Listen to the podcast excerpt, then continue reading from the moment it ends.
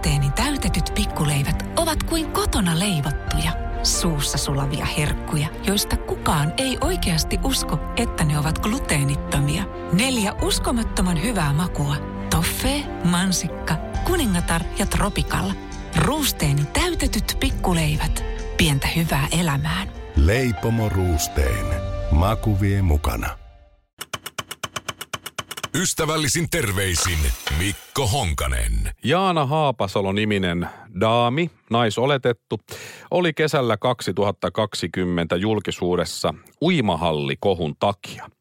Silloin Jaana meni uimaan Salon uimahalliin ja äh, tilanteessa perhosuintia uinut kilpauimari oli roiskuttanut uinnillaan vettä Jaana Haapasalon päälle, mistä hän suivaantui. Ja lopulta esitti Salon kaupungille 500 euron korvausvaatimuksen. Siis siksi, että kastui uimahallissa. No ei saanut tätä. No vuosi sitten, tässä kuussa 2021, tämä sama salolainen kaupunginvaltuutettu Jaana Haapasalo ei ollut erityisen mielissään Salon vilppaan koripallomestaruudesta. Hän sanoi silloin, että ärsyttää, että salolaiset luulevat nyt voittaneensa jotain, kun muutama urheilija nuorukainen on pomputellut palloa. Vihaan kilpa urheilua, hän sanoi silloin. No nyt kevät 2022 Jaana Haapasalo antaa lisää. Hieman pohjustusta. Tämä on siis Twitterissä tapahtunut selkkaus. Eräs Teija kirjoitti. Te ihmiset, joilla on siisti koti, miten se onnistuu? Onko teillä aina ollut siisti koti vai onko joku muutos johtanut siihen? Siivoan päivittäin keittiön monta kertaa, vessat kaksi kertaa viikossa, sitten otan jonkun yhden erityiskohteen järjestelyyn, mutta aina on silti kaos. No siihen sitten Paula kommentoimaan, ihan siis tavallinen ihminen. Meillä on melko siistiä aina. Välillä vanhemman lapsen huone on kaauksessa, mutta vedän oven kiinni. Lapset hoitaa tiskikoneen, roskien viennin ja viikkoimuroinnin. Minä pesen keittiön ja kylppärin plus lisäimuroinnit. Jokainen siistii omat jälkensä saman tien, niin ei tule sotkua.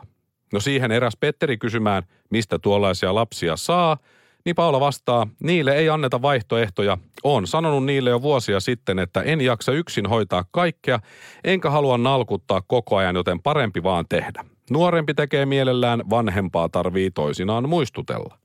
No siihen tulee sitten tämä Jaana Haapasalo sanomaan. Varsinkaan teini-ikäisillä lapsilla ei saisi teettää liikaa kotitöitä, koska koulu vie aikaa. Kodin hoito on vanhemman vastuulla. No sitten tämä Paula, joka kertoi ihan hienostikin, että hänen lapsensa siivoo, koska hän puoli pakottaa, niin Juu, kyllä niiden tulisi koulun lisäksi vaan tuijottaa puhelimen ruutua ja hengällä kavereiden kanssa. Luoja paratkoon, jos oppivat vielä tiskiharjaa tai imuria käyttämään, mitä siitäkin tulisi. No Jaana Haapasalo jatkaa kitkerään sävyynsä. Monet vanhemmat ovat turhan ankaria ja vaativia teiniensä kanssa. Kyllä ne kotityöt ehtii myöhemminkin oppia. Niistä ei saa tehdä jotain ikävää velvollisuutta, koulu ja kaverit etusijalle – alakoululaiset kyllä ovat usein innokkaita tekemään pieniä kotitöitä. No tämähän on ilmeisesti siis vain Jaanan tapa toimia. Ehkä, mä en kyllä tiedä, onko hänellä lapsia ehkä ei.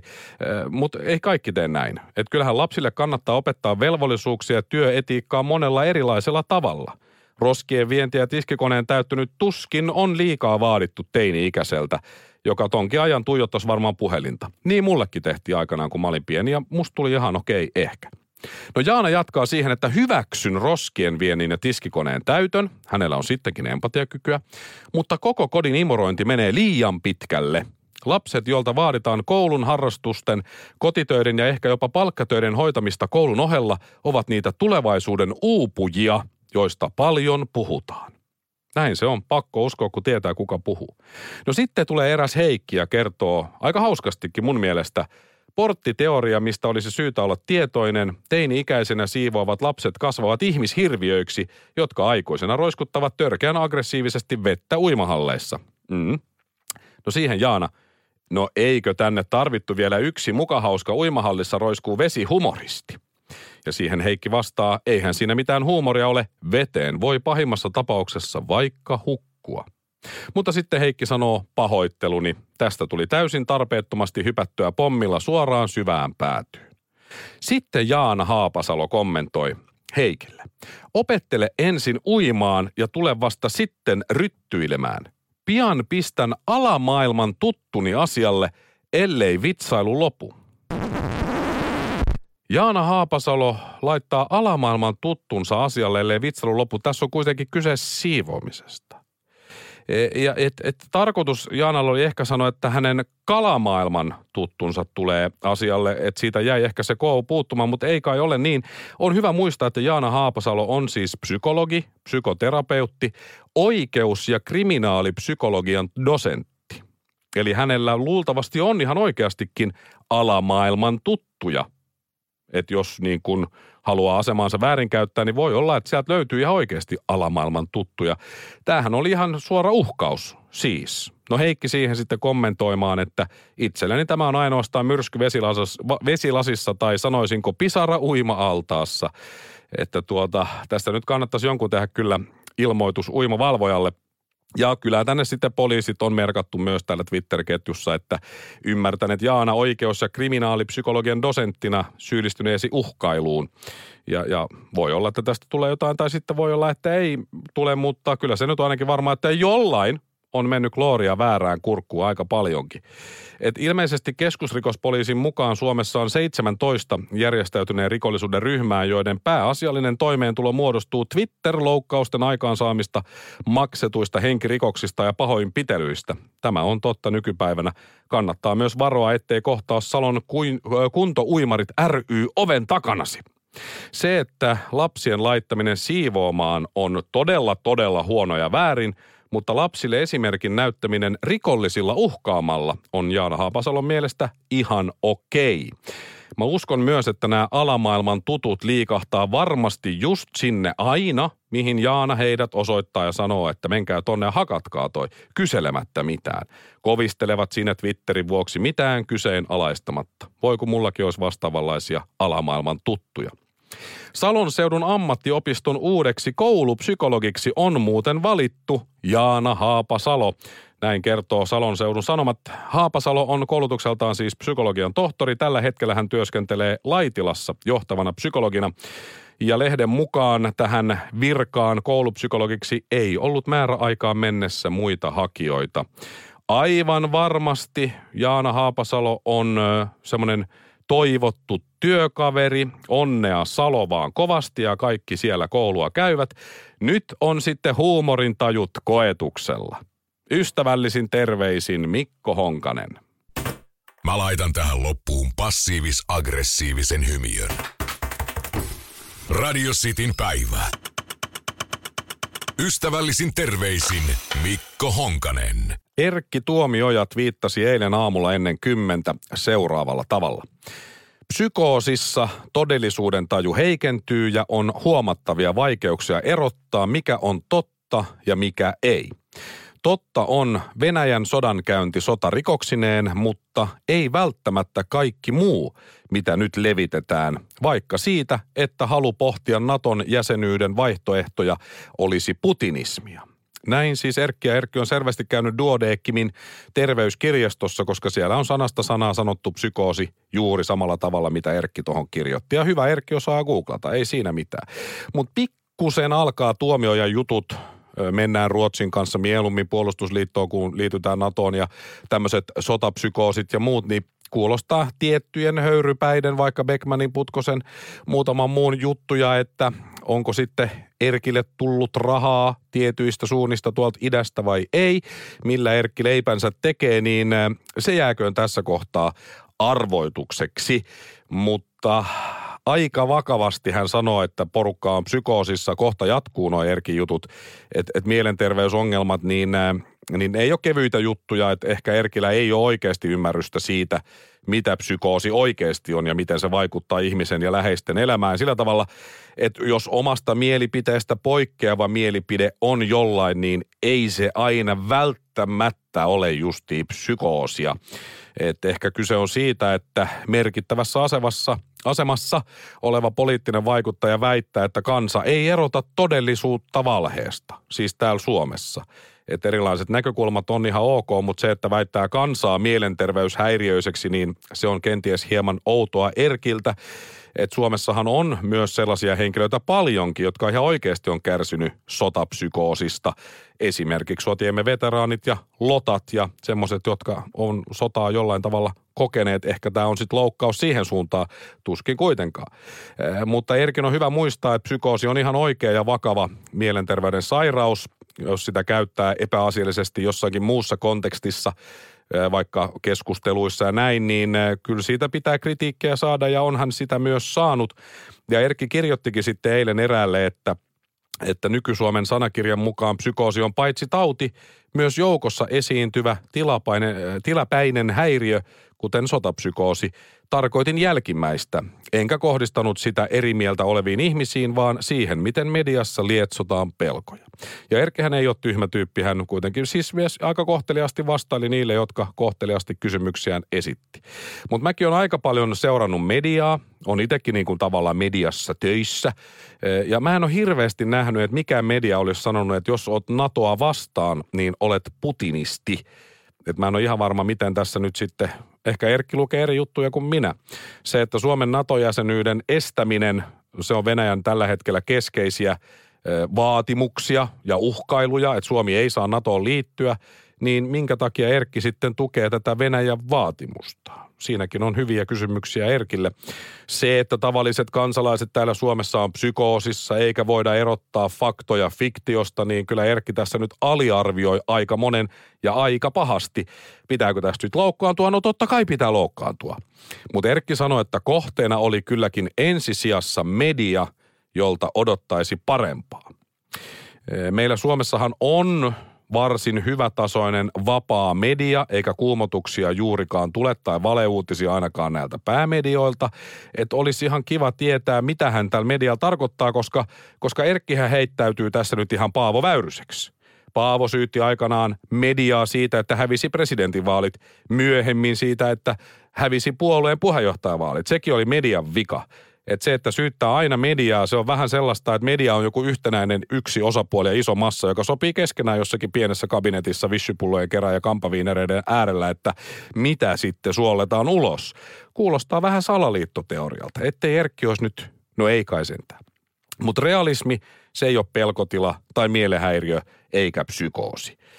Se, että media ei jää välttämättä jaa Erkin kanssa just samanlaisia asioita ja niin kuin näitä, niin ei se välttämättä tarkoita just sitä, että kaikki on psykoosissa. Onkohan Erkki pohtinut sitä, että mitä jos hän olisi kerrankin väärässä?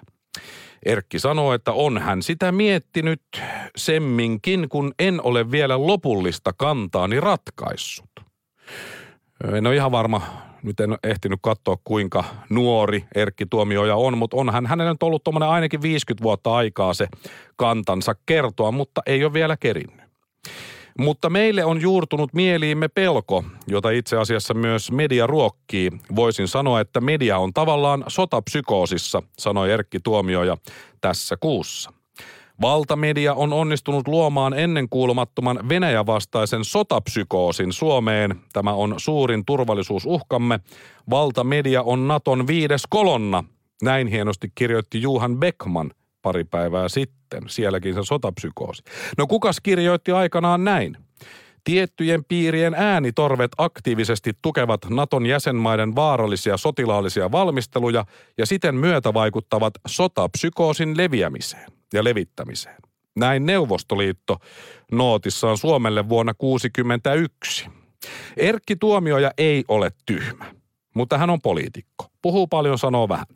Jos haluan uskoa, ja haluankin uskoa, että niin Erkki kuin minäkin hikoilee kun prostituoitu kirkossa, jos Suomi ei ole Natossa ja paskahousu Putin päättää tehdä itsevaltaisesti Suomen avulla vähän geopolitiikkaa. Niin Erkki hyvä, NATO on tässä kohtaa pienempi paha.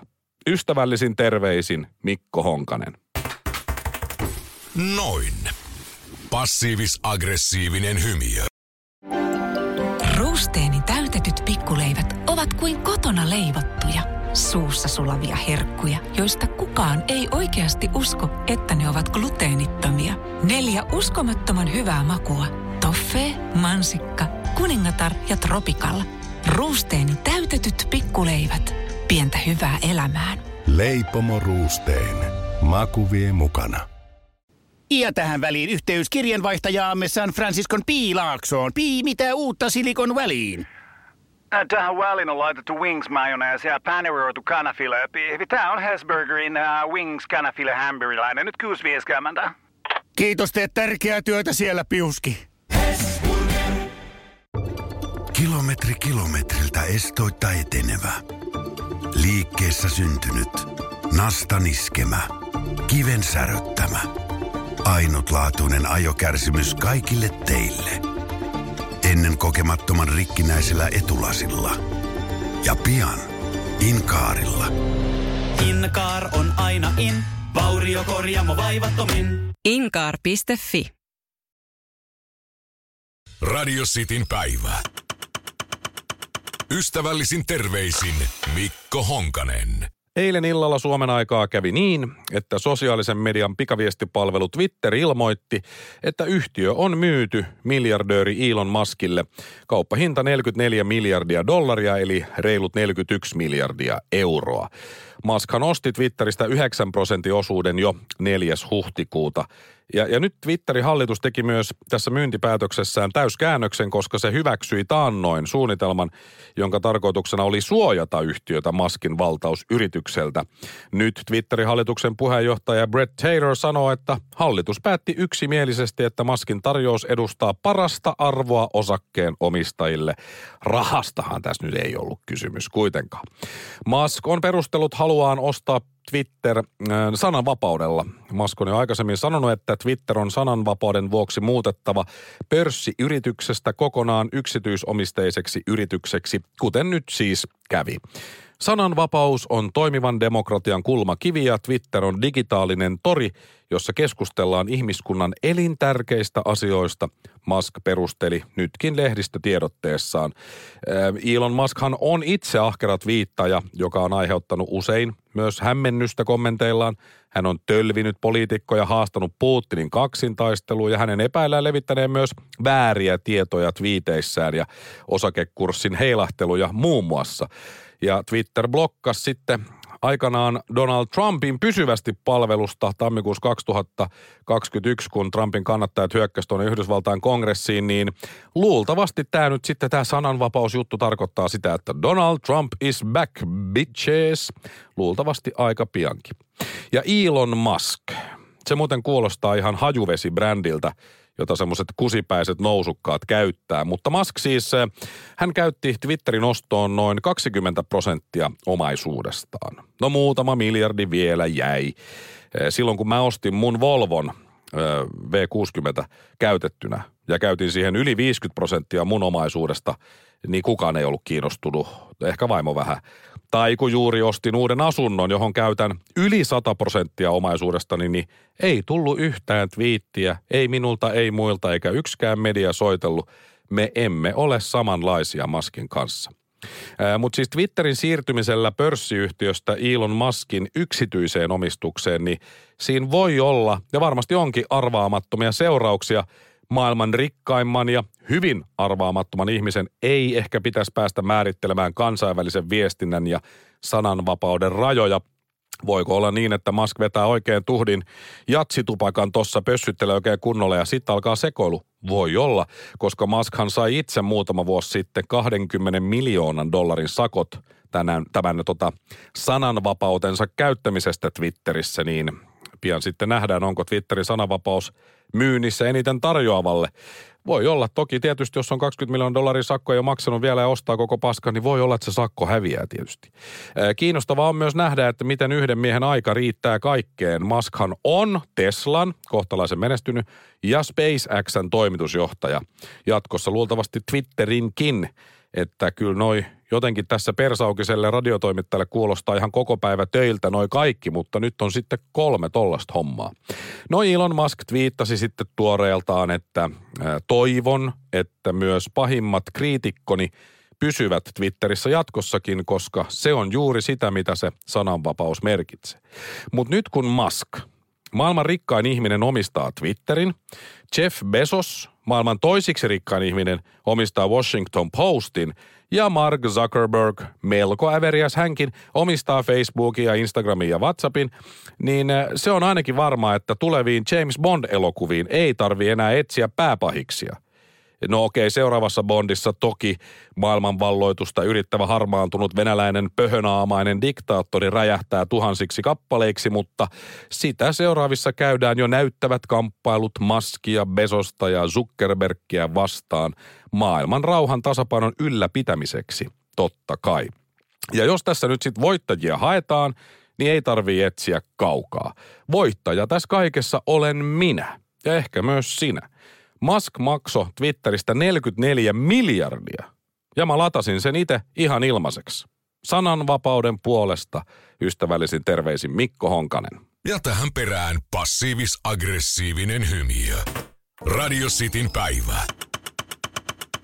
Ystävällisin terveisin Mikko Honkanen. Pääministerimme Sanna Marin on ollut otsikoissa pitkään, mutta viime aikoina myös oli nahkatakki päällä Ruotsissa ja Ruotsi sekosi aivan täysin, samoin kuin nahkatakkien myynti Suomessa, eh, mitä se oli jotain 200 prosenttia, meni enemmän nahkatakkeja kuin kuin aiemmin pelkästään Sannan ansiosta tietenkin.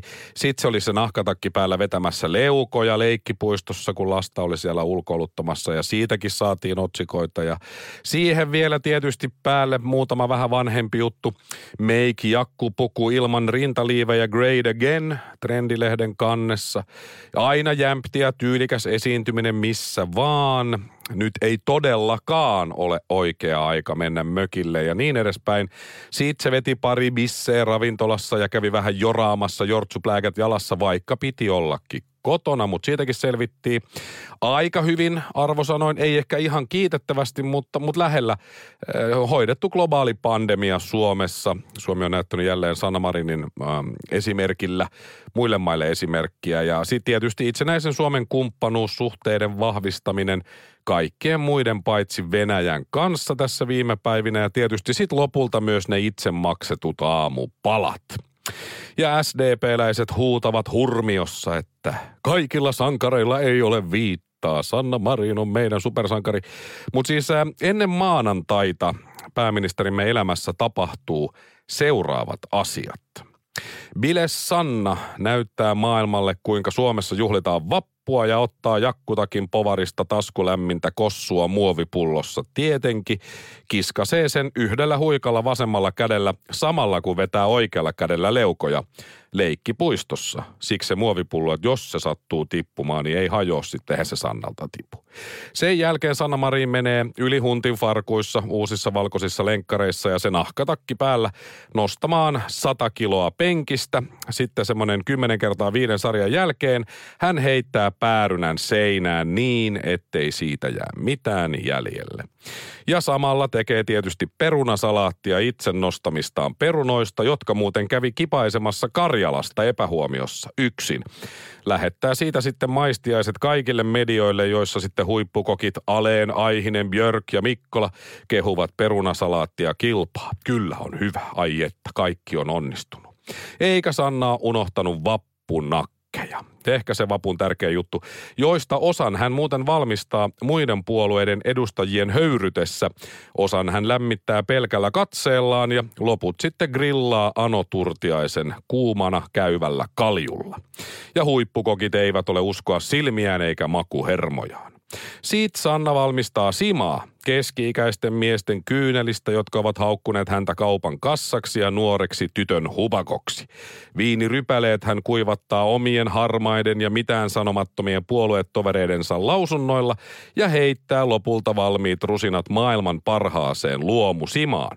Sitä lähetetään myös Ranskaan ja ympäri maailmaa ja arviot on kehuvia. Ja maanantaina hän kertoo, että Suomi liittyy muuten sitten toukokuun aikana NATOon ja Ruotsi seuraa kerrankin meidän esimerkkiä ja liittyy myös. Ahvenanmaalaiset kertoo Huvud Stadsbladetille, että tekevät mitä vaan Sanna pyytää ja puhuvat jatkossa myös vain suomea. Ja kaikki saa verohelpotuksia ja sitten on se vappusatanen. Niin sen sijaan kaikki saa vapputonnin. Ja sitten Sanna vielä sanoi, että ai niin muuten hashtag synnytystalkoot, syntyvyys on nyt myös nousussa, kiitos minun. Ja nämä kaikki tulee tapahtuu ennen maanantaita, eikä Sannalle tuu edes kiire. Ystävällisin terveisin Mikko Honkanen. Mä laitan tähän loppuun passiivis-aggressiivisen hymiön. Radio Cityn päivä. Ystävällisin terveisin Mikko Honkanen. Kauppamiehen kujan juoksu kuuluu Helsingin Sanomien otsikko jutussa, joka käsittelee Jetro Roostedia. Tositelevisio-ohjelmasta julkikseksi noussut Jetro Roosted siirtyy vikkelästi bisneksestä toiseen ja puhuu tarvittaessa sateenkin auringon paisteeksi. Turkulaisen jälkeen on jäänyt selityksiä, petettyjä lupauksia ja kitkeriä velkariitoja. Viime kesänä Roosted joutui entistä syvempiin ongelmiin, kerrotaan otsikon alla. Ja tämä oli tosi hyvä juttu, suosittelen kaikille lukemaan, jos ei sitä vielä ole tehnyt. Mutta jutusta lyhyesti nyt. Turun, terveys, äh, Turun terveydenhuolto-oppilaitoksessa opiskeleva Piikkiöläinen halusi bisnesmieheksi idolinsa Harry Jallis Harkimon tapaan ja ensitöikseen perusti vuonna 1998 Suomen saalistajat metsästyslehden ja oli lehden päätoimittaja. No, se kirjoitti se Jeti siinä ensimmäisessä lehdessä, ensimmäisessä huom. Nousimme heti Suomen tämän alan lehtien kirkkaimpaan kastiin. Näin luki päätoimittajan pääkirjoituksessa ensimmäisessä lehdessä. Se jäi aika lyhyeksi tämä lehden toi, toi elinkaari, kun ensimmäinen numero tuli, niin se painotoimisto sai vain puolet luvatusta palkkiosta itselleen. Ja suostui sitten tämä painotoimisto tekemään sen toisen numero, jotta saisi omansa pois, mutta toisesta lehdestä rahoja ei enää kuulunut. Ja oikeuteen sitten mentiin. Piti maksaa yli 50 000 markkaa laskua ja yksi tämän Jetin Royal Median työntekijäkin haki palkkasaatavia oikeusteitse. Tämä oli 98, no 99 alkoi sitten Roostedin ura kiinteistövälittäjänä. Hän, nopea liikkeissään. Ja sen jälkeen onkin tapahtunut paljon. On vuoden turkulaiseksi valittu, on kaupungin valtuutettu, tosi televisio, te, televisiotähti, lööppi, julkis, toimitusjohtaja, sarja, yrittäjä, muutamia mainitakseni. Ja tunnetaan tietysti nopeista puheistaan, kalliista kelloistaan ja sitten vielä nopeista autoistaan, Ferrareista muun muassa. Ja jättipottihan osui Jetin kohdalle vuonna 2009, kun Roosted osallistui idolinsa Jallis Harkimon juontamaan diiliohjelmaan ja näin hänestä tuli koko Suomen hassuttelija. Päätyi muistaakseni kolmanneksi tässä ohjelmassa, mutta nousi siitä kansan suosioon.